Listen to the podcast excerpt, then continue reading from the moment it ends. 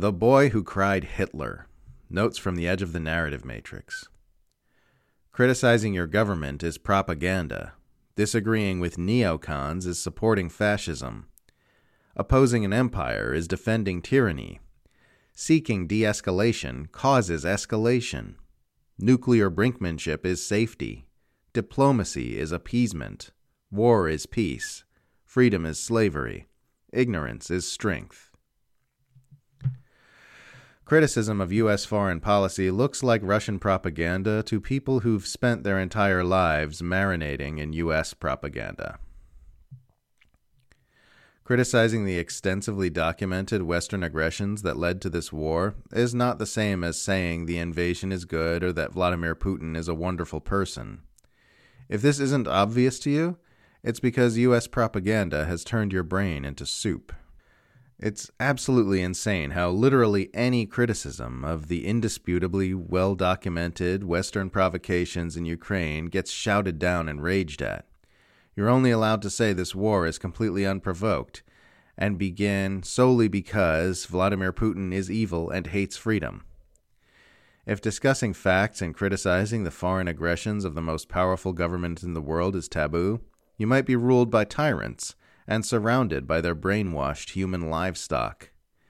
If you spend your time raging and yelling at those who advocate peace, you might just be pro war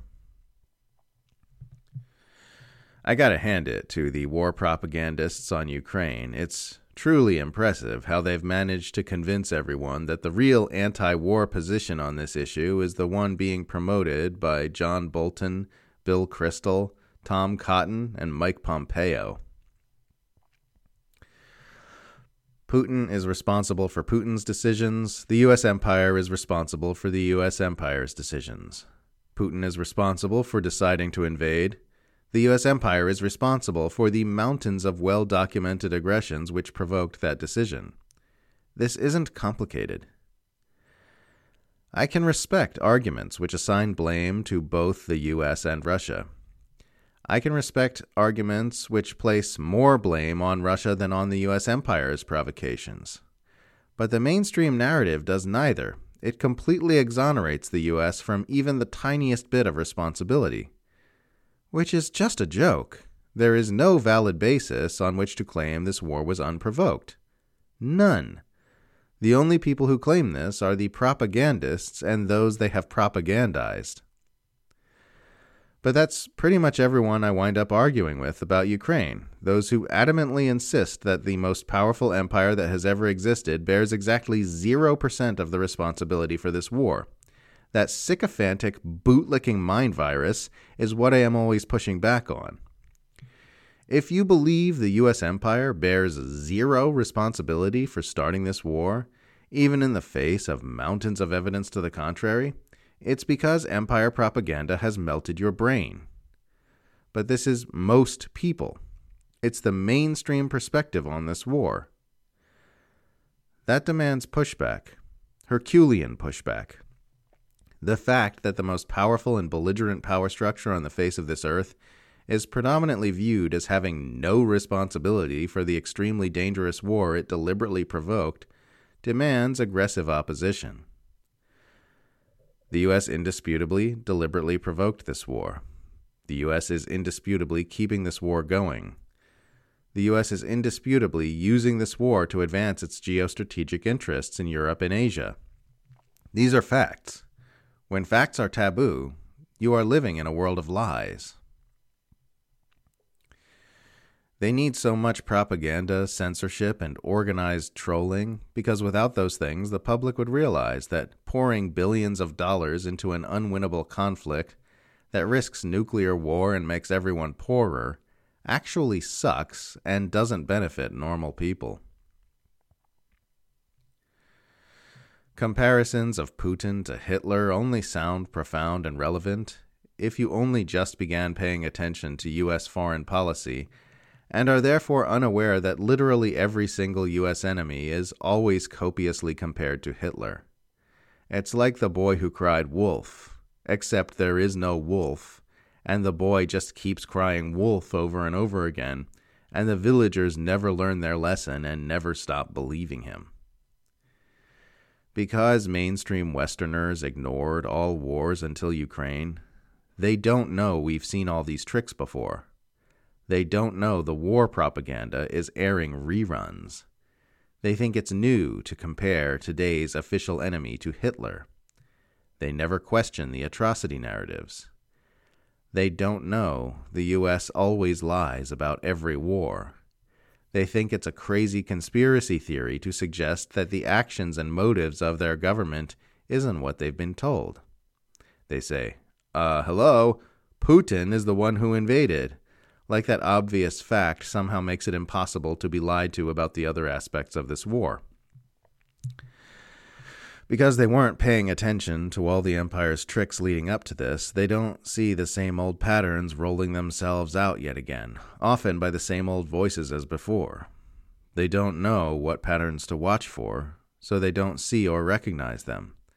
That's the only reason their eyes don't reflexively roll when they're told today's official enemy invaded completely unprovoked, solely because he is evil and hates freedom, or that the U.S. is defending its friends, the Ukrainians, because it wants to protect freedom and democracy.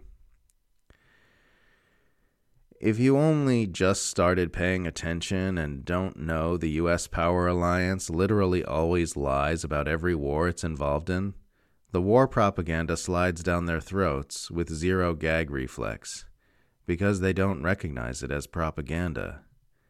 It's unfamiliar to them. The Assange case is resonating with so many people because it is personal.